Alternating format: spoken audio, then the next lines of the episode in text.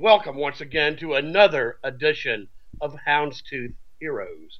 My name is Greg Dawkins, and I am joined, as always, by pal of mine, Ellis Metz.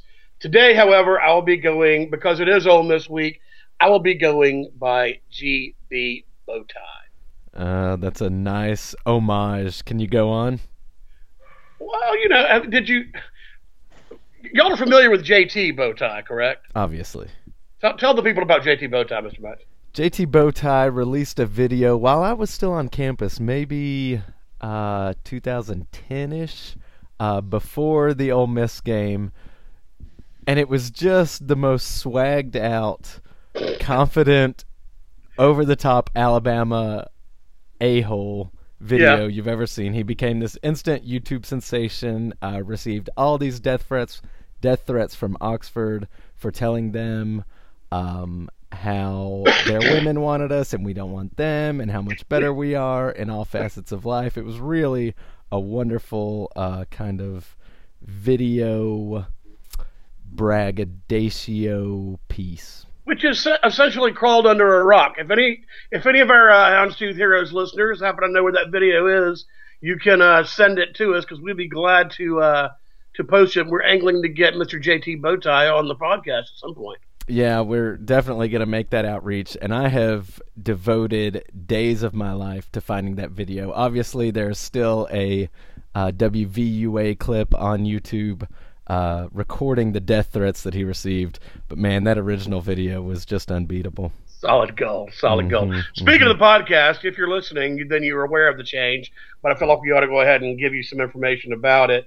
Uh, we have uh, shifted our lives to become an official podcast of Roll Bama Roll. We will be featured on their website uh, every week. And if you don't I happen to enjoy Roll Bama Roll, which I don't know why you wouldn't. Mm-mm. You can also find us on SoundCloud. Uh, and just follow us at Houndstooth Heroes, and we will follow you back. And you're welcome to uh, listen to the entire series of uh, disgusting podcasts that we have to offer when uh, they are posted on SoundCloud. But Man, we are proud to make that change. Um, that but huge news for our two uh, listeners. Exactly. And just like to say, yeah, you'll still get the same uh, podcast greatness from our Twitter account at H2 Heroes. If you're not following us, you should. And a big shout out to the overlords at Roll Bama Roll and SB Nation for bringing us on. Absolutely. Uh, speaking of, I understand your uh, your uh, uh, uh, uh, nom de plume for the week is Warden of the North. That's correct. Um, do tell, do tell. As our listener may remember, I was in Maine this past weekend down so, east, if you will, down east. Down east. Oh, um, so a football wedding, and not even one where you could drive to and or talk to folks who know anything about football. See, that's just the absolute worst. It was a problem. It was a problem. But tell me all about it. Tell me. Tell me. Well, Greg, it was. Uh, you know, it was embarrassing. It was hard to watch at times, and frankly, it was just entirely too predictable. I am uh, talking, of course, about my dance moves on the floor oh. Saturday night. Those are always solid dance moves. I've seen. It, if you've not been to a wedding where Ellis Metz is invited and on the dance floor, I would urge you to crash one. It's some solid ass dance moves.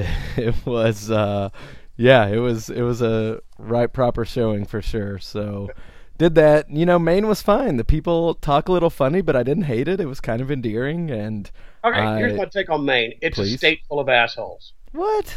Yes, I went there. I when I went. Okay, I've only been up in that area of the country one time.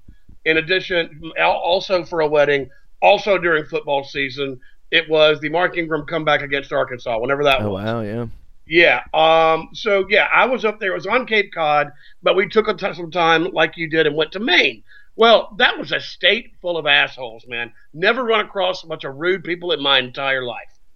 Yeah, I mean their etiquette is just totally off. There were people apparently this is a northern thing where after the wedding ceremony everybody goes and changes and then comes back to the reception in street clothes. Like a like what jeans and uh, like yeah jeans? no it felt like I was at Club Atlantis down on Dauphin Street again. It was awful. Which by the way has closed up. All right. Um, but anyway, enough of that. uh, I will have. I do have one thing to share. Uh, nothing particularly horrible is happening in my life, but this will be. Uh, those of you who are familiar with the world know that I have a camper called Trailer Swift, mm-hmm. and this will be her maiden uh, voyage to Tuscaloosa this week. Uh, she's been falling apart, lots of lots of repairs to be done, but nevertheless, the point of the point I'm trying to make is Trailer Swift will be parked at Druid City Brewery, uh, where you can also park uh, if you're looking for a free place to park. If you would go in there and uh, tell the Boy Scouts that are at the uh, at the at, you know that are in the parking lot that you're going to Druid City Brewery, and you do so, you can park for free and walk to the game, and you uh, can certainly enjoy some cold, refreshing beers that Bo and Elliot are brewing up. What's your favorite there, Metz? You know, I'm embarrassed to say I haven't yet visited Druid City Brewery. Well, you'll um, be up this weekend, will you not? Well, that's what I was gonna say. I'm planning to head into Tuscaloosa Saturday, so hoping to get there pregame and find my favorite. I'll Fantastic. have to try them all. I am a Lamplighter IPA man every day of the week. Mm. Uh, but anyway, let's move on to the reason people are here, which is certainly not to hear us talk about your fantastic dance moves. Uh, it's the hates, the things that we hated about last week's game against Middle Tennessee State. Mm-hmm. Uh, the one thing obviously stands out, and you know what it is. Yes. Do tell. Well, I don't speak Polish, but if I did, I would just say wolf. Uh, Adam Griffith again. I think, that's, I think that's global, really. Is it? Well, I wasn't sure. I didn't want to I assume. I think it translates pretty well. Okay, Adam Griffith again. Two more misses, uh, making him five of fifteen in his last fifteen field goal attempts. I'm not sure, but I don't think that's good. It is not good, and I'm no good at math, but it's somewhere it's somewhere not, it, ugly. Right, exactly. Well, yeah. it could be worse. We could have the NFL uh, PAT rule. Oh God, yeah, well, 33 we, yards out, he would miss probably everyone. Again, my yeah, percentages we, are off. And we have apparently somebody named Gunnar Raborn. Have you ever heard of a Gunnar Raborn? Well, no, but it, it, does just sort of put me at ease to know that Alabama Crimson Tide has a gunner on the sideline at exactly. any point. And exactly. uh, yeah, Gunnar Raborn is our backup, and I imagine he has to be getting a lot more attention at practice this week. Next year, he's the, he's the man of the match. I got to tell you. Yeah, yeah. Next year, of course, we have YouTube sensation Eddie Piñeiro coming on. Uh, he was awarded a scholarship coming out of junior college, even though, for all intents and purposes, Nick Saban is quote very confident in Adam Griffith. I am confident in a lot of things. Uh, by that I mean I'm confident in nothing. So I'm assuming uh, that's what he means. Yes, yeah, I think so. Anyway, well, uh, fortunately, guys uh, that happen to be listening, we have a special guest joining us today that we're all excited about. Uh, if you'll remember, if you're old enough to remember, which God knows I am, he was number eight on your program, but number one in your heart. Mm-hmm. Uh, graduate of the university and 100% field goal accuracy kicker, Mr. Butch Worley joins us. How you doing, Butch? Doing great. Um, I guess Van was busy, so you guys had to call me. Is that what happened? Well, we yeah we don't have the Tiffin hotline. Sorry, but but hey, Van's uh, accuracy percentage cannot match Butch Worley's. I will say he is hundred percent. Was an actual kicker on the football team, and uh, and finished his career one for one out there. Thank you very much. I've got the DVDs that everybody Ooh. can buy if they want one as well. Of, the, of, that, of that one kick. Yes. well, that's I mean, I mean, it can't. I mean, it's one kick. How long can it possibly last? I would urge you to go to butchworley.com and pick up that that 30 second video. Well, really? you could also you can also see Bobby Humphrey running for 286 yards. So. Oh, well, that's oh, that's that was a state game, right? It was. It was a state game, uh, October of '86. Fantastic. All right, Butch, we, we got you here for one reason, and you know what that is. Our kicker sucks. What the hell's wrong, man? Well, I, I don't know that I'm going to agree with you. I agree on mm. the. Uh, on the productivity part. Um, our, our, the results of our kicker suck. Ex- exactly. You can't argue with that at all. Um, I'll start off with this. Um, I have always had an issue with us using a quarterback, either AJ or um, or even Bateman, uh, who's now the backup officially, but even I know last year he wasn't. So last year it wasn't as bad because he wasn't the starter or the backup. Um, so he, uh, you know, I could see him having more time in practice to work with the snapper and the holder. Mm-hmm. And now, you know, I almost sense more of a difference watching him really than I do watching Adam. Adam has hit the ball pretty good. Uh, the the one that was short Saturday, and you guys can correct me if I'm wrong. I, I looked at it as much as I could. Uh, to me, appeared like he, he had the laces facing him, which is, I mean, to hit a uh, a kick over 40 yards with the laces um, is almost impossible. I mean, you've got no compression on the ball on that part of the ball to really get get much uh, power behind it. So, mm. you know, I, I I would feel worse if he was like shanking everything. Um, but uh, in the Wisconsin game, for instance, the one he missed on the right hash, I mean, it hit the net behind the. It barely went around the post. And if you looked at the laces, I know those laces were facing outside, and you know that does have an effect. Now, you can say, well, yeah, that happens a lot, but you know you should still make them. But he he's hitting them good. Um, uh, so I don't know. I, I, think any I didn't sense him with being hesitant approaching the ball or uh, or coming through the ball or anything. I didn't see anything different technique wise with him in the two games. Um, hmm. uh, but I, I, don't know. I just have that sense, and when I watch, and it could be that I'm I'm just paying closer attention now since I've noticed that. Um, but I did notice immediately on the first snap and hold uh, on the first field goal in Wisconsin that you know uh, Bateman came off his knee to pick up the ball to come down, which caused Adams' timing to be a little off. He still hit the ball good, but he pulled it, and that's going to happen. I mean, if if the ball generally if the ball's up and you see that out uh, when you're looking and approaching, you're going to pause a little bit, and that's going to cause you to pull it just like a, a drive. If you're, you're if you're hitting a golf ball, you know you're going to pull the ball a little left. And uh, so anyway, that's I'm not hmm. throwing Bateman under the bus here and defending my brethren, but I uh, that's just something I've noticed and that I I don't remember noticing last year issues with that. And Do you I, think? Okay, go ahead. Sorry. No, no, go ahead. Go ahead. Well, my question is this: It's something we've lamented for a while on this particular Houndstooth Heroes uh, podcast. Is do you think that if we had an actual special teams coach, that instead of Bobby Williams, who is basically I don't know what he does, but he this seems to be a problem that is pervasive every year. Do you think if we had a real coach that knew what they were doing on special teams, this problem these problems would not continue to keep happening? Well, uh, I I don't know. I think it would probably be on the rare side to have coaches that coach special teams on this level in college that actually know how to work with kickers. Um, I think that'd be a rarity. Now, if we can afford the, on the staff to have somebody that has that specialty, I absolutely would always think that would be a positive because then you'd have somebody that could be working with them during practice and things. Um, Ain't you got because, some spare time? Yeah, I mean, I'd love. I, I'd, I'd love. Hey, I, I waited around five years before kicking a field goal, so I mean, I I can give some expertise on, on that, I guess. But no, I mean, it, it's it.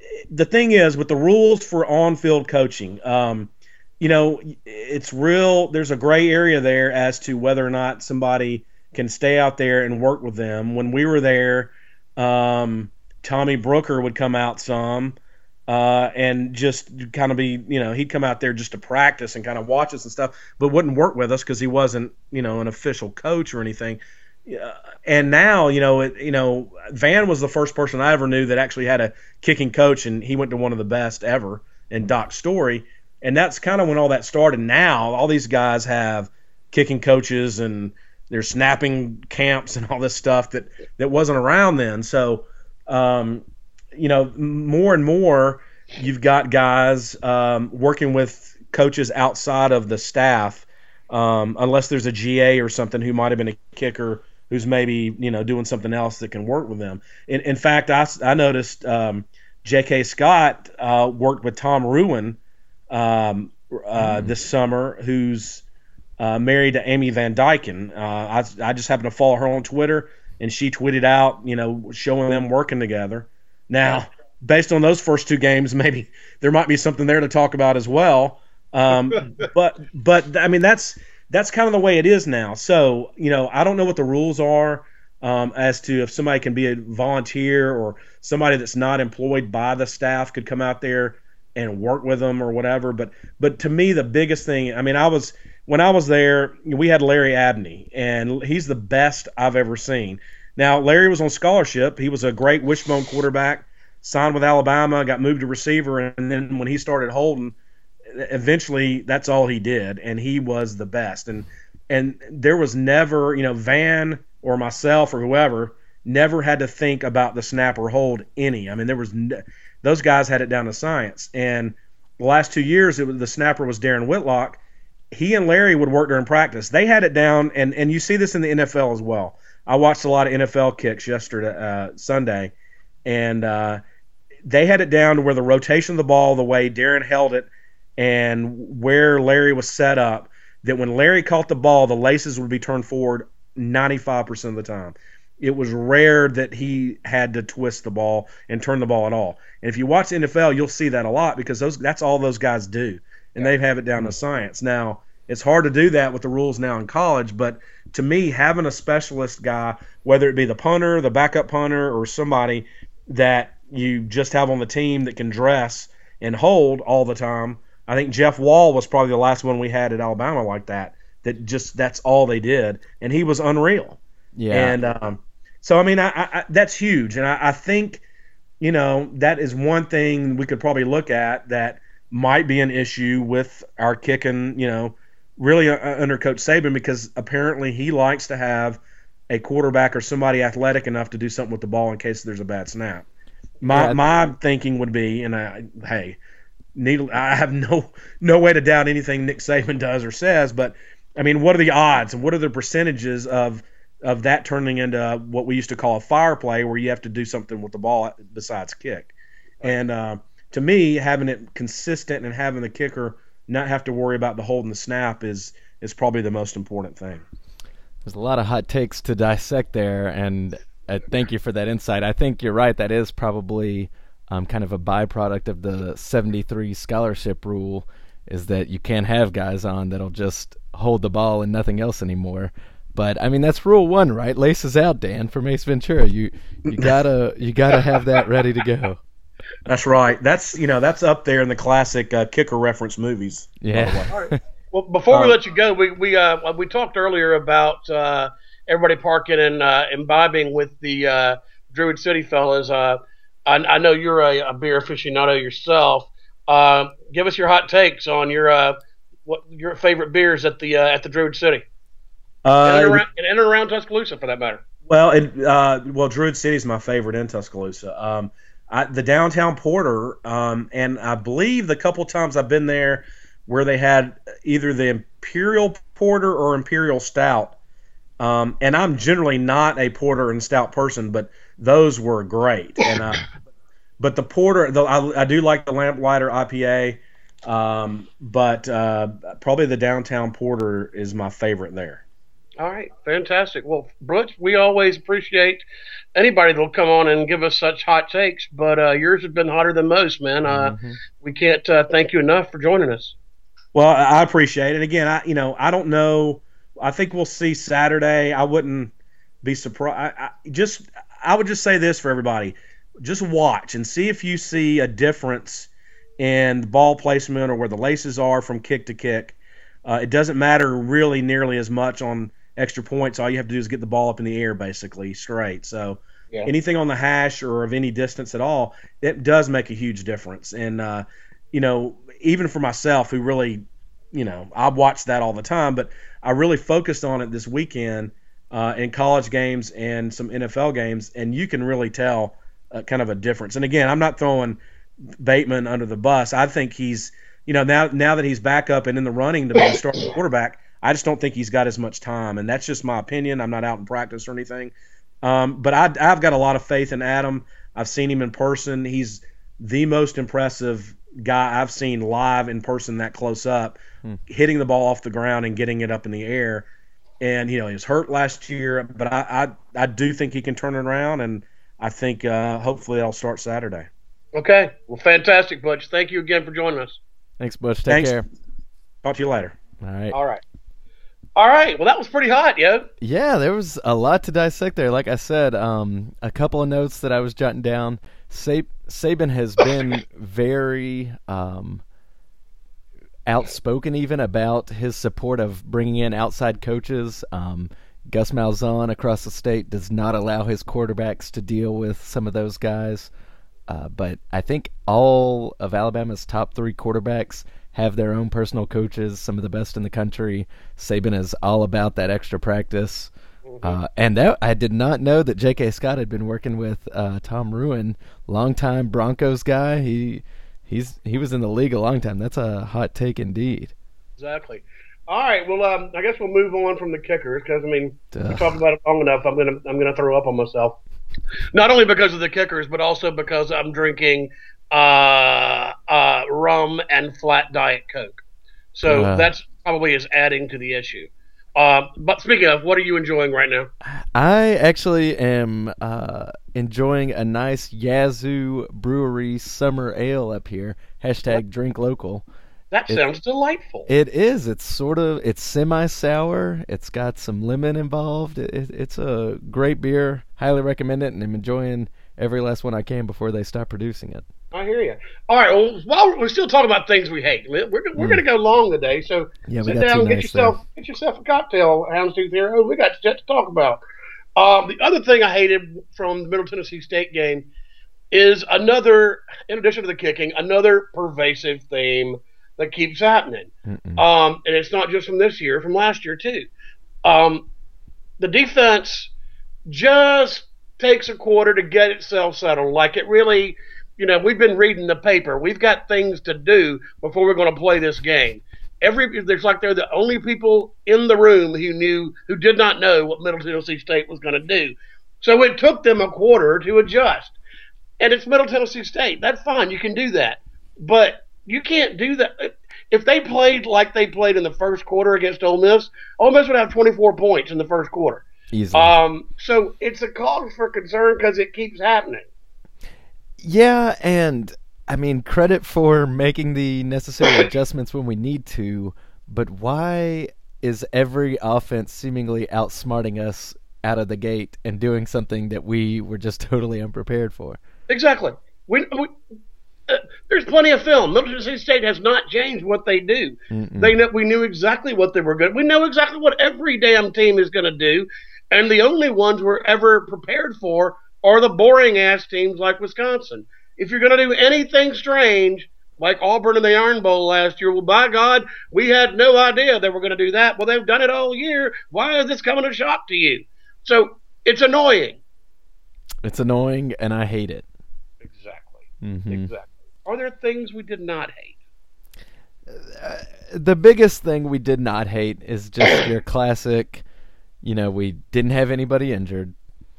Our starters got a decent amount of rest. I think pretty much everyone was out after halftime, right. uh, and we got the W. That's not that's something not to hate. I'll give I'll give you that. And look, this was not people look at this as a paycheck game, and it was, but it was not what we're going to see later in a paycheck game in the game mm-hmm. in terms of Charleston Southern. This is a bowl game. This is this team goes to bowl games every year. Um, granted, it's a shitty bowl, but they go to a bowl. Um, so you know, it's a yes, it's a paycheck game, and yes, they got paid. But this team could have made this a game like, let's say, Georgia Southern did, um, and they didn't. So we I think we overperformed because I did not pick us to cover, and we did not. But I think we performed better than I thought we would. I thought this was going to be a 24, you know, 21, 24 point game, and really by the sec by the second half, it was over. You could, uh, you know, retire to your uh, retire to other games or whatever it is you might want to do. But it was over in the second half, and it was obvious to everybody, which was really more than I expected. Yeah, I agree with that fully. We asserted our dominance, but didn't make a show out of it, which is something Hugh Freeze has never heard of. Oh Lord. Um, and and to add on to what you said, MTSU they're favored by 21 points against Charlotte in a conference game this coming weekend. So yeah, and, like, and, like, I said, they scheduled Vanderbilt for their opponent, and they fully for their homecoming opponent, and they fully intend on beating them. Uh, now Vanderbilt happen. Well, that's what I mean. I mean. It, they're better substantially than Vanderbilt. Not that most team, a lot of teams aren't, but Charlotte Southern is not. I mean, Charleston Southern, whoever the hell it is, is not substantially better than Vanderbilt. So it's a paycheck game, but it's not a terrible one to have. But uh, anyway, uh, one of our familiar refrains is quarterback play. You want to go ahead and get into that? Yeah, you know, overall, it wasn't a bad outing for Coker. I think he submitted himself as a starter, and Nick Saban has uh, kind of hinted that the competition is over. Uh, he had 214 yards in one half a play. He did throw an interception that was just a poorly timed, not great ball. Um, you know, it wasn't a huge challenge for him, but I thought he showed out all right. How about you? Yeah, um, I think here's my take on that. Um, hold on, I'm there. We go. You know, having to refill with the with more uh, flat diet coke. Um, I think Coker did fine, and ultimately he's going to be our quarterback.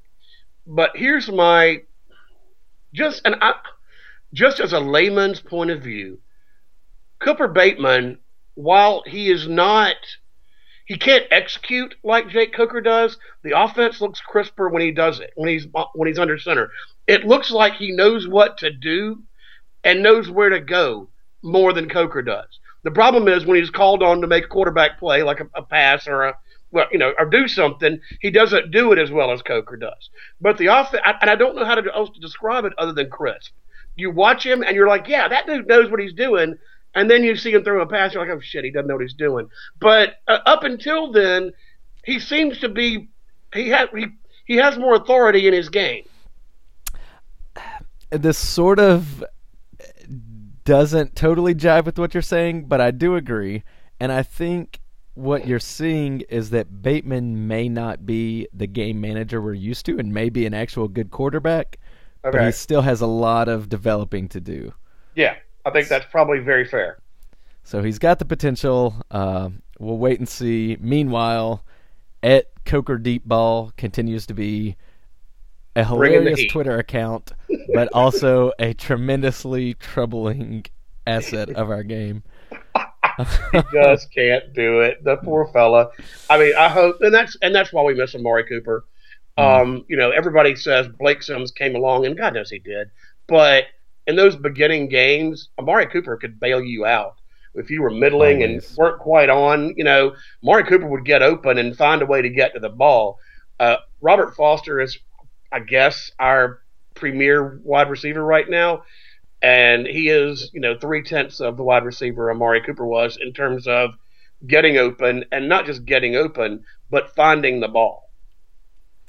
Yeah, you're right. Um, it, it's odd because we these guys we have at receiver were almost as highly touted as Julio and Amari, uh, but physically we're just not seeing it yet. I think it's there, and I think hopefully by about the Tennessee game it'll be kind of in full force. But it's definitely taken them a while to get up to speed of the college game. And going off script a little bit, you know, a name I have not heard called a lot is Chris Black. I thought he was going to really break out when Amari left. Well, and I, this is about the third year I think we've said that. Probably um, so. yeah, no, I really thought this was the year, and uh, zero sign of that. Correct. Uh, we are seeing a little bit more of OJ Howard, which is uh, which something mm-hmm. we have been talking, also something we've been talking about for three years. But we're seeing a little bit more, probably out of necessity, but because Jake Coker's the Coker deep ball at Coker deep ball is just not there but uh, but he can damn sure throw it to OJ Howard, and OJ Howard's a big old loss who yeah. can uh, who can make some make some yards. Yeah, and I got to watch a little bit, not to talk about the NFL because nobody likes the NFL, but I got to watch a little bit of the Bucks game Sunday where uh, Jameis was just living and dying by the tight end. He fed that guy for over hundred yards, a TD or two, uh, and you could tell it was just a way to build confidence, to make some uh, less risky procedures, and it, it, was a really nice offensive setup. And I would love to see us try to do something like that too, especially with that weapon in OJ Howard. Exactly. And one final thing that I don't know if I'm going to say we hate it or I hate it, but it's a thing.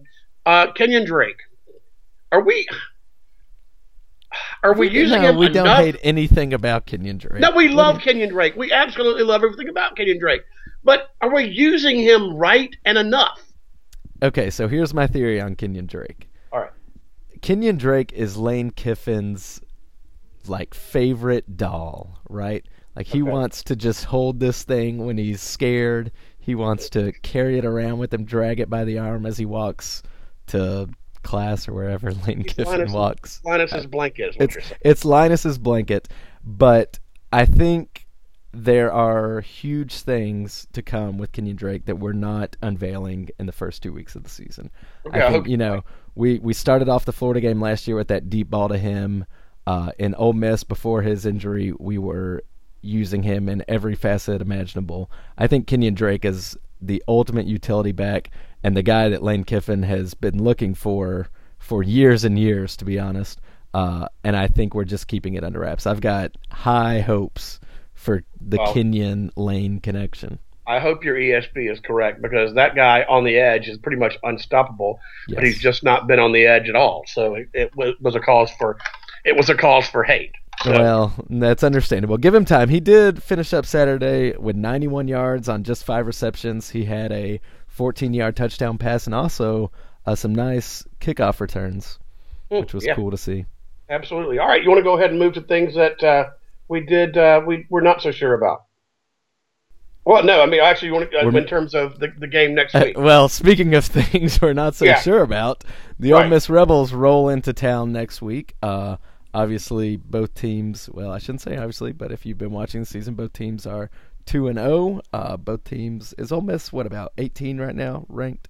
I think they're 14 or Okay, 13. all right, so know. Yeah, Cracked the top fifteen. Yeah. Um, and hard not to when you're beating the hell out of people like they are. Right, we'll get to that. Uh, a couple of streaks on the line Saturday night in Tuscaloosa. First off, Alabama has not lost a game in Bryant Denny Stadium since 2012.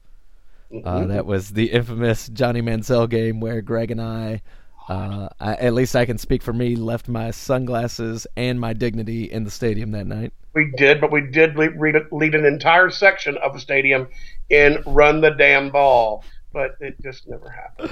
Well, yeah, we, we we've got that to, Yeah, to smile exactly. back upon.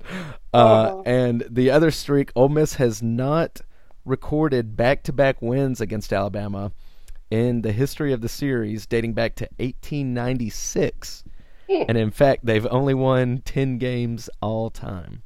All right, and uh, we rare is the situation that the crowd at Bryant Denny uh, is a factor. I can count on probably both hands the times that it, that it has been a dis- deciding factor in a game. Mhm. Uh, the LSU game that you and I were at, it was exactly. decide it, it it made the difference. Uh, this, ladies and gentlemen, is an eight thirty in the afternoon evening kick. Uh, you have all day to lubricate your uh, your uh, vocal cords. And we should I- stress that you should do so at uh, Druid City Brewing for sure. Yes, you should. Get the get the, get your vocal cords lubricated, uh, because I have the sense that it's going to be necessary uh, that the crowd be a factor in this game, and uh, the later as the you know it's a damn near midnight, so you ought to be uh, good and ready to go by then. yes. Yeah, no, I certainly expect BDS to be rocking. Uh, we have an inside source confirming that Dixieland Delight will be returning to the stadium. Did Okay, it return it- last that- week?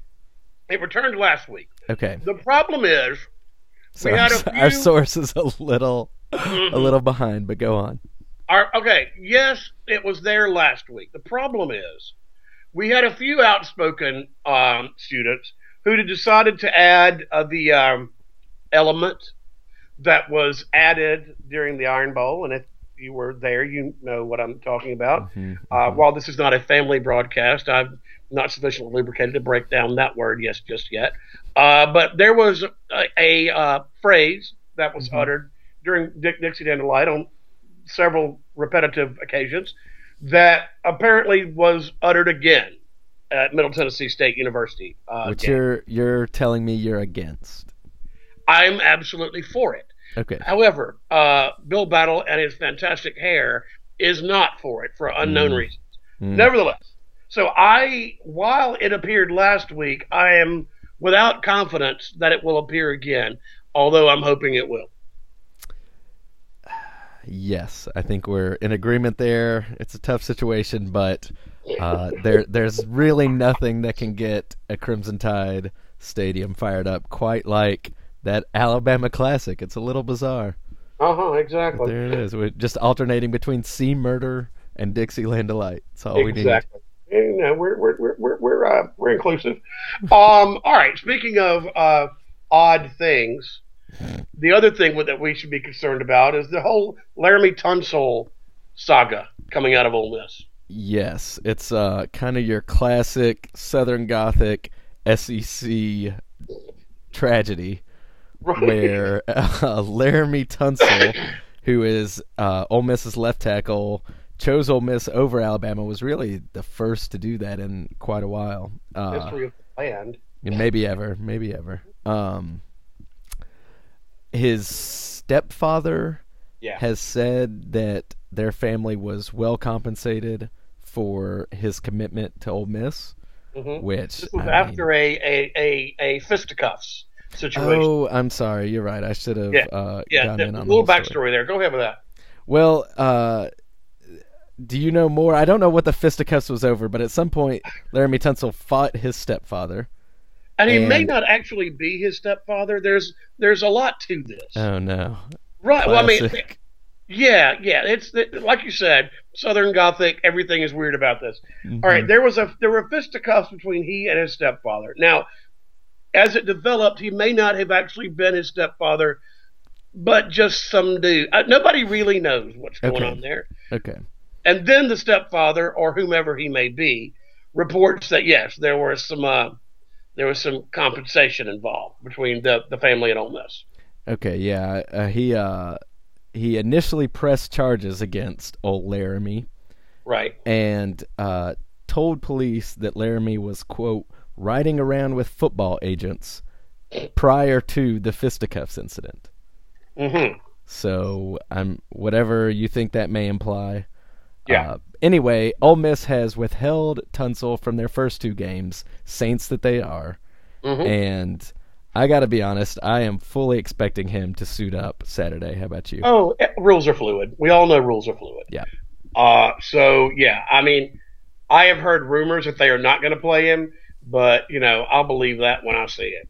Yeah, and credit due to uh, Hugh Freeze. It's taken him a few years, but he is slowly catching on to the SEC way of doing things and is uh, mysteriously landing these huge recruits from across the country.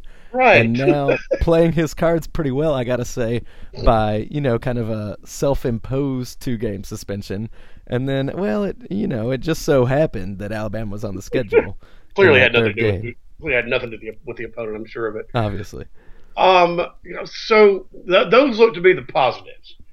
Uh, you see, there is a, there's a laundry list of negatives coming up in terms of the matchups in this game. Um, who you got? Well, yeah, and I'll just um, I'll, I'll preface this by saying I'm not sure. I've been spending all week thinking at the last time I felt this bad about a game, and I think the last time I felt confident we would lose, or I'll say certain we would lose, uh, was against Tebow in the 08 SEC championship game. So we're talking seven Yeah. years ago. I was before before we got on the air. I was thinking to myself, when is the last time I felt this sure we were going to lose? Mm. And uh, my, all I could come up with was it was, was Shula. You know, Yeah. it- oh, jeez. Yeah, I mean, I was not even this sure we are going to lose uh, against Tebow. I always had hope. Uh, this one, I we'll get to that later, but Yeah. man, I thought I'm you had gonna- some hope. Well, this is going to be a dark latter half to this show. yes, it Oh, is. boy. Yes, it is. Okay, well, on that note, let's dive into uh, the darkest part, which I think has to be the matchup between our defensive backs versus their Machine Gun Kelly, Chad, aka Machine Gun Kelly. Swag. They're, they're calling him Swag. You know, Are they Swag Kelly? Swag Kelly. Uh-huh. Well, he has a rap video that I've been avoiding this week, but we may have to. You have. It's not so much a video. I think it's a, a video of him drunkenly freestyling, well, that sounds fantastic. which we've all done. a time or who, haven't, who, am, who among us is not drunkenly freestyle? Sure, obviously. Uh, we'll we'll find out more about that later and share it if it's worth We may, we may, if you're, uh, we may post that to SoundCloud. In fact, we'll. Uh, If you follow us on the SoundCloud, we will. Uh, I can almost guarantee you will get some Swag Kelly uh, uh, freestyle action Mhm. later in the If- week. if that's not motivation, I don't know what is. Uh, but back to the matchup at hand. So it'll be Chad, Machine Gun Kelly throwing to just kind of all around freak, Laquon Treadwell. He reminds me a lot of Randy Moss, just a huge, lanky guy that's strong. He gallops around uh, and makes people look ugly. Ole Miss comes in having scored 149 points over their first two weeks. I'm not wrong. Correct me if I'm wrong, but that's a lot, right? It, it's a lot. I sort of did like the eye rub, double checking that this wasn't a typo, but no, that's right. 149 points. And look, the they're, they're, whoever they played first was, you know, bullshit. Tennessee Martin has to be the worst team in America fielding a team right now. I'll say Correct. that. Fresno State, however, is not the worst team in America. I'm not saying they're good, Right. but good God, 73 points? Yeah, I think even if we went out with the intention to score 70 points against MTSU, uh, we would still be No. trying. Exactly. I agree. Yeah. So to make matters worse, in my mind, uh, our DBs have been talking a big game. Preseason All SEC Cyrus Jones This was quoted as saying, "He don't back down from nobody." Yeah. He has anointed himself a shutdown corner. Oh gosh. Uh huh. Uh huh. Exactly. Like he's damn Dar- Darrelle Revis or something. Yeah, right. Yeah. Uh, nobody's been talking about Cyrus Island out there. Uh uh No, there ain't no Cyrus Island. Yeah. But yeah, it's- he's been all over the media saying, "Well, it's going to be tough, but you know, I'm a shutdown corner, and I, you know, dude, you got you got lit up last year. Oh man. He and Tony Brown got annihilated, and Cyrus may be better this year, but Cyrus ain't that much better, and and Tunstall and and Laquon Treadwell is every bit as good, if not better, than he was last year. Yeah, I think he may be better. And and you're right. I mean, Treadwell lit up Cyrus and Tony Brown last year. Uh, right now, Alabama's pass defense ranks 68th nationally. Against And- Middle Tennessee State and Wisconsin. Uh huh. Yeah, those are two schools not known for their uh, spread passing offenses. Yeah, and uh, you just got to think that Ole Miss has a huge advantage there. I trust we can stop Ole Miss's run with like four in the box, yeah, but yeah. I'm not even sure we can stop their passing game with seven deep. Yeah, no, I mean that's the thing. And, and, you know, if we had some sort of drones in the air, maybe that could stop. Ooh, that's a knock hot lead. down the balls. I don't know any other way we're going to stop Ole Miss's passing offense. No, and uh, I can't place a name, but they've got even if we double team Treadwell, which is all but a given. Mhm. Um, they've got a couple other options out there. They've been bringing in Nkemdiche on offense, which if they're going to run against Tennessee Martin, I imagine they won't hesitate to do against us. And I don't love uh, the way I feel our defense will react to that. Correct. But speaking of Nkemdiche, uh, the you know the, the cat that got away, uh, Mm. lining up on defensive end, Jacob Coker is not exactly a brisk decision maker. Uh, so when he, I'm pivoting to another problem, but uh, comes in off the end. Jake Coker's going to have to make some quick decisions, which, frankly, against two lesser opponents, he has not really shown us that he's capable of doing. No, you're exactly right. Um, I don't expect him to have much time to make decisions at all. One note uh, that I have heard from our always trusted inside sources uh, is that this week Brandon Green has been practicing right tackle above Dominique Jackson. Dominique Jackson has not had a strong showing to the year. No. Um, so you know, maybe if Cam holds his own and we can get Brandon Green up there, who I trust, I like a Brandon Green.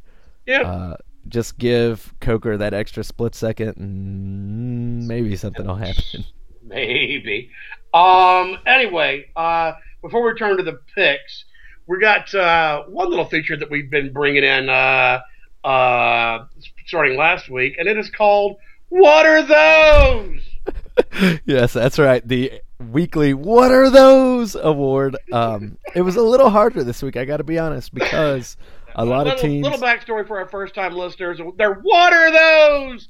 is traditionally awarded to the most ridiculous uniform paraded out on the Thank gridiron in the in the coming week. What you got? Thank you. Yeah, that's nice. And last week it was um, it was Louisville's Adidas uniforms that were just this hideous Ed Hardy style uh, kind of gothic mashup that was awful. Um, last week was a little tougher because a lot of teams did some nice 9/11 tributes, including these fantastic Louisiana Monroe fighter jet themed uniforms. Ooh, those are solid. They are so good. They're posted on our Twitter account. You should look them up. Um, really nice work there. This week's What Are Those award is going to and and Greg, I did this for you, What? but it's it's bad. Get ready. Uh, it's going to the Utah Utes Okay. who proudly, I will say, they emphasize this. This is not me. They did this. Uh, strutted out Atlanta Falcons and Oh, you son of a bitch! No, they were. They were. Atlanta Falcons. Yeah, they were red and there were mountains on the shoulders. I mean, from a distance, maybe fine, but when you got up close, it was uh, downright sickening. Well, I'm filled with rage. Yeah, I you would be. Um, okay, moving on from that because I'll, I'll need a minute to calm down. Uh, last week in the Southeastern Conference was sort of a disaster. Oh, uh, in, in a funny way, for in some, in some senses. You want while I you know make a cocktail because I'm, I'm possibly inject with heroin to get over the Atlanta Falcons reference. Do you want to uh, take our take our heroes through that? That's sure. It sounds like you're straying over there. Dude, Yes. Uh, last week. I've the whole world without hearing Atlanta Falcons in my life. I'm so, I'm, I was trying to think of what things you could look towards the Atlanta Falcons for inspiration on, Not a damn thing. and son. and, and it's literally just nothing positive. Anyway, Uh, anyway. uh, so last week in the SEC, a mere two weeks after our boy Bert Bielema uh, chided Ohio State and Urban Meyer for having such a patsy schedule, he went to Little Rock of all places and met a man by the name of Terry Bowden, who led the Toledo. Are they the Rockets? Yeah, they're the. Ro- I did not know Terry Bowden was their coach. I'm gonna look that up. I thought he, may was have left by now. Toledo. Uh, all right. Well, scratch that. Anyway, met a Okay, man named thank God, 'cause Toledo. that would have that would have been the funniest thing in the world. I don't know why anyone listens to anything I say. No, Uh, they're pretty much the same school. Anywho, Toledo came out and beat Burt's Razorbacks. now who among us has not shit the bed in Little Rock, Arkansas? Let's just go ahead and call it spade. It is actually the nation's leader for that very activity. Exactly. So yeah, that is for all the talk. Bert just likes to talk. He There's some does people in like to this world- Yeah, there are some people in this world that just shouldn't talk. Mhm. Just just don't. Just don't ever talk. And he he is one of them. He he couldn't keep his trap shut when he was in Wisconsin. It followed him to Arkansas. Just at some point, somebody needs to be a handler and say, "Dude, just no. Quit you with the talking. Don't do that anymore." He'll grow up, but you know, some guys meet their wife there at a craps table and think you the world do. is made, like you do. Um, you do. Uh, but I will pivoting a little bit.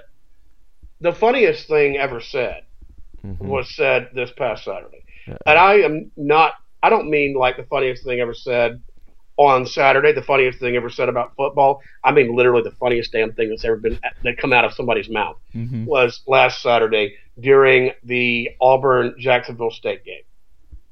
When one Jeremy Johnson was not performing well, to say the least. You mean future Heisman winner Jeremy Johnson?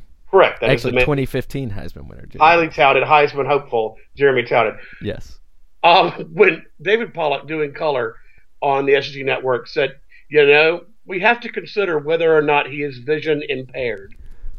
Oh no.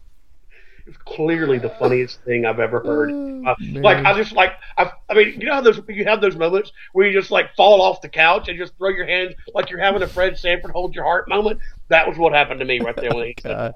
Oh, that visual is lovely, but I kicked my feet like a child. I just couldn't stop laughing. It was the best thing that's ever happened. Oh, is Jeremy Johnson vision impaired? Well, I trust the good folks down on the plains will get him tested this week. Yes, if they're Um, voting it. But yeah, Auburn had a close one with Jacksonville Yeah. State. Uh, had taken to overtime, uh, but you kind of knew when it went to overtime what was going to happen. But nevertheless, you know, it does not serve us well for Auburn to lose to Jacksonville State in terms of strength of schedule. So what happened is what needed to happen. But damn, it was funny for 60 minutes. It was really funny, and at the end of the game, I wasn't upset so much as amused by the Auburn fans who stood around and were just cheering their little family hearts away about beating Jacksonville State, and the players who were celebrating like they had just won an SEC championship. Uh, but as, as the week has grown on, I've been a little sad. That would have just been a really um, it would have it would have been a source of a smile for me personally for years to come.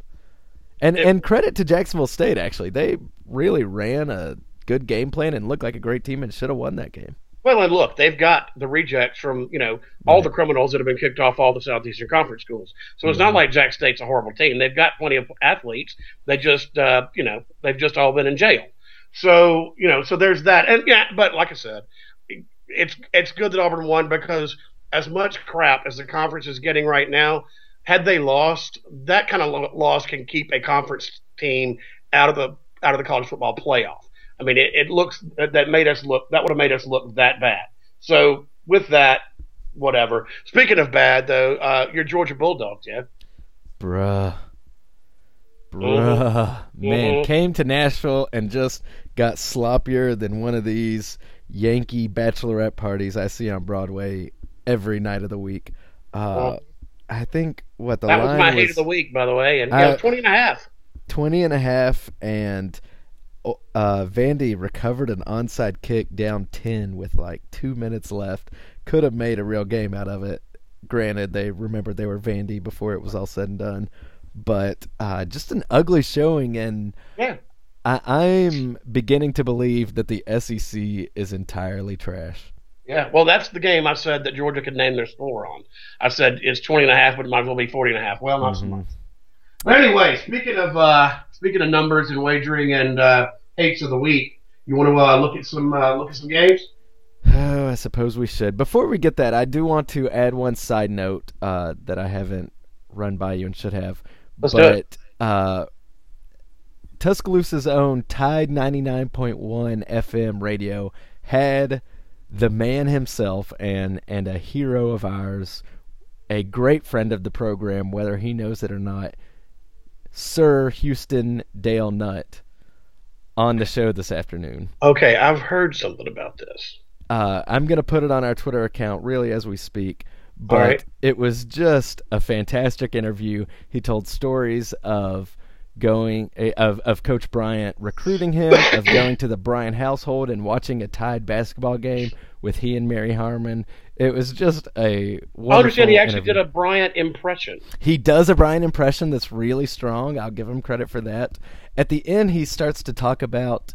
Uh, I can't think of how he words it, but he basically says that Ol- or that LSU's defense is shaking in their boots over Jeremy Johnson, Oh, and yeah, he he got a little. I don't know if he just got drunker as the interview went on, or Yeah, the heroin was kicking in, or what. But anyway, it's a great interview. You should really listen to it, and I'm going to put it on our H Tooth Heroes Twitter account. So check that out. Yeah, you, you should be following us at H Tooth Heroes. Uh, but we were going to move on to some picks, including, as always, our hate of the week. Of the week, of the week, of the week. Which, by the way, our hates of the week are 0 and 4 for this season.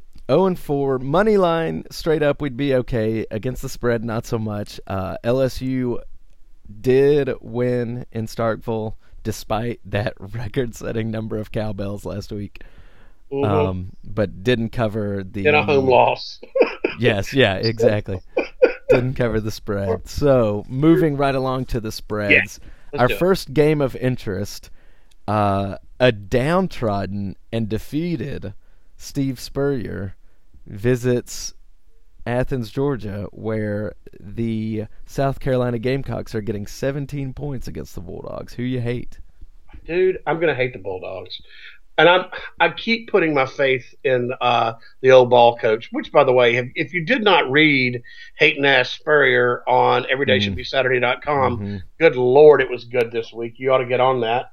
Uh, but you know, the the best one was t- about turning water into wine, which, quite frankly, if you if you if you'd done some planning, you wouldn't have to worry about that. Which was the best thing I've ever read. But read it; it's fantastic. Mhm. I keep having putting some faith in the old ball coach because he always pulls one out of his ass. Mhm. Um, and I have to assume, as much as he talks about the Georgia Bulldogs, that this is the one he does it. And if he doesn't do it, I think he keeps it close because the dogs have not impressed. So I think he goes down there, and if he does not win this game straight up, I think he keeps it within a touchdown. So I'm hating on the dogs. What about you?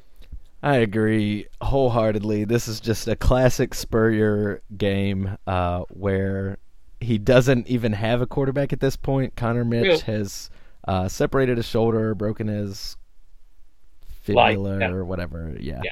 Uh, doctors, we don't know. yeah, just I was like pointing for ten seconds at something. um, and and yeah, I think this is one of those games where Spurrier just comes in and does Spurrier things, and weird flukes happen. Usually, he tries to do it closer to Halloween, but I like him to cover that 17 this weekend. I do too. Uh, next up, you've got uh, the Auburn War Eagle Plainsmen are traveling to the fake Death Valley in Baton Rouge, where the Auburn War Eagle Plainsmen are getting six and one half points. So LSU, who you hate?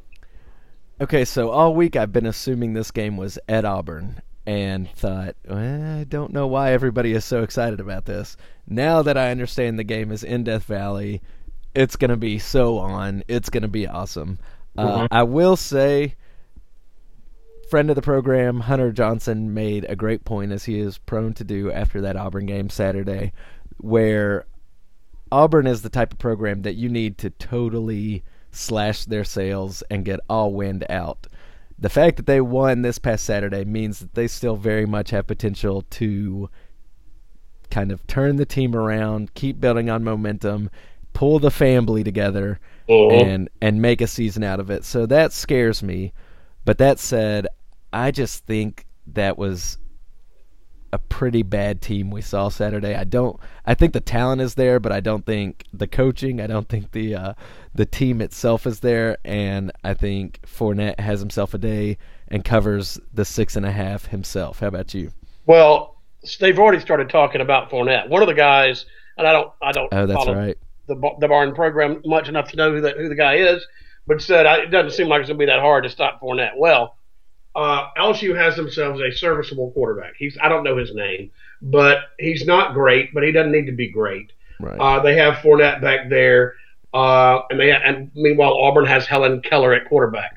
So I'm pretty sure I I, I don't want to say LSU can name their score, but unless there's just a vast transformation between last week and this and Auburn, I don't see how they stay in this game. I mean, I the dude is.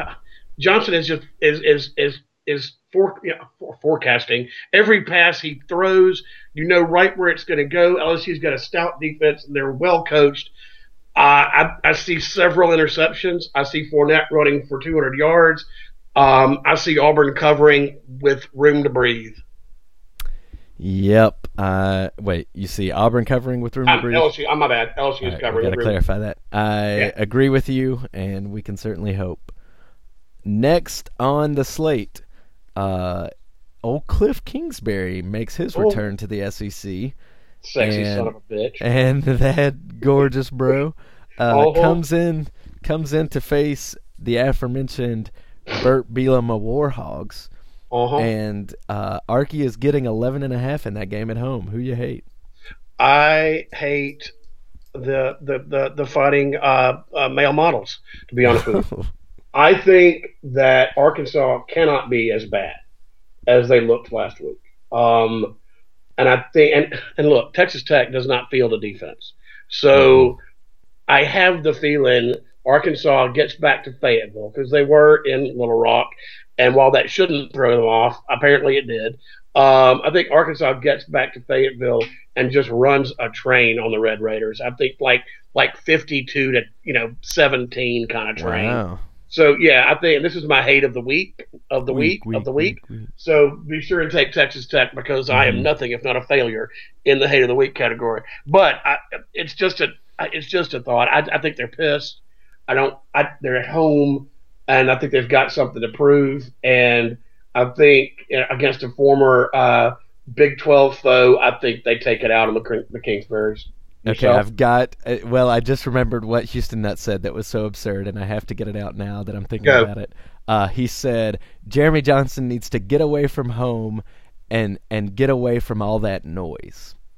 And so it's obviously going to be much quieter there in Death Valley Mm-hmm. Yes, there- yes. no noise there. Not, Uh-uh, not, not so he should be fine. Yeah, he'll be fine. I almost want to go back and change my my hate. Um, okay, you know, on this Texas Tech game, I think the line itself, I think the line says something in that Arkansas should not be this big of a home favorite. Uh, if people thought they were bad enough to lose to Toledo, kind of going back to what you said, I think they are a better team. Uh, Texas Tech, I think Kingsbury's gone. If not this year, which probably should be, then certainly next year. Uh, so yeah, it sounds a little uh, counterintuitive, but I'll hate on the Kingsburys as well. Okay. And that brings us to our uh, Crimson Tide, where, depending on where you get it, uh, Mhm. the Tide is favored by anywhere between seven and eight and a half, uh, which seems like a big number to me. But uh, having said that, who you hating, bro? Oh, Greg, or should I say, GB Bowtie? Uh huh. Uh huh. You know, like as, as we've discussed, there are certain matchups that don't look good for us. Um, regardless of who they were playing, I do think Hugh Freeze has done a good job tapping into his team mentally to get them extremely confident. And to Uh, various Mississippi bank accounts. Well, obviously, yes. Thanks a lot, Laremy. Uh huh. Um, I think, yeah, I think they're coming into Tuscaloosa riding very high. I think we, while we are finding our identity and starting to look like a fine team and have a great run defense, uh, will continue to be exposed in the defensive backfield. I think both teams will score fairly frequently. Frequently, was hard to say. Mhm. Um, I think Derrick Henry has a fine game. I think we use Kenyon Drake in a number of magical ways. But I gotta say, this is gonna be my hate of the week, of the week, of the week. of the week. Uh, it, there's a certain amount of self-loathing here, obviously because we are 0 and 4 on hates of the week. So to say that We're gonna turn that beat around, son. picking Ole Miss as my I, hate of the week. I guess I'm picking technically Alabama as my hate of the week. Um, I think that eight point line is just really high. I thought it would be closer to around a field goal. Uh, as for my prediction, I'm gonna get uh, simultaneously super cons- super detailed and also pretty vague. Uh, I think with a minute left in the game, the score is 31 to 30 Ole Miss, and I think Alabama has the ball. And then. I- I'm leaving it there. I'm whatever happens after that Fair enough. is is anyone's guess. Tell me All who right. you're hating. We're, we concur in the result, but how we got there is very different. I mm-hmm. think this is a defensive struggle. I don't mm-hmm. see a whole lot of scoring. I think this is at some point. Uh, I think for most of the game, it's relatively close, a tie game. I think there is gonna, there will be one or two plays that make the difference, and I think one of those plays will likely be either a successful or unsuccessful field goal. Mhm. Um, so with that, I am calling the Crimson Tide. Uh, I'm hating on the Crimson Tide, and I'm calling for a 17 to 14 score. Oh God. I'm not telling you who's going to win, Ah, I like it. but yeah, I, it's I. I think I have the feeling the Tide will. This will be like LSU uh, in 2011, where we will have ample opportunity to win, and we just don't. I think we'll have plenty of opportunities to kick field goals. I think they will. They will be able to stop us pretty pretty well. But you know, I, I have no confidence that Adam Griffith, for whatever, I mean, it's not necessarily Adam Griffith's fault, as, as pointed out. But nevertheless, you do have to make them. However, however they're being missed, they're being missed. I think we'll have the opportunity to make them, and we won't. Uh, and with that, I think Ole Miss will make them, and we won't, and it'll be we'll walk out of there 17-14 losers. Oh, that's so painful. I know, isn't it That is truly Not painful. not as painful as having to leave this podcast though, because we have. How about a segue like that? Because we have taken enough of your time. Mhm. But we are Houndstooth Heroes, and we are now on SoundCloud and an official podcast of Roll Bama Roll. My name is Greg Dawkins, as joined as always by Ellis Metz, and uh, we hope to see you Saturday at Druid City Brewing. That's right. Y'all bring the noise Saturday. Roll Tide.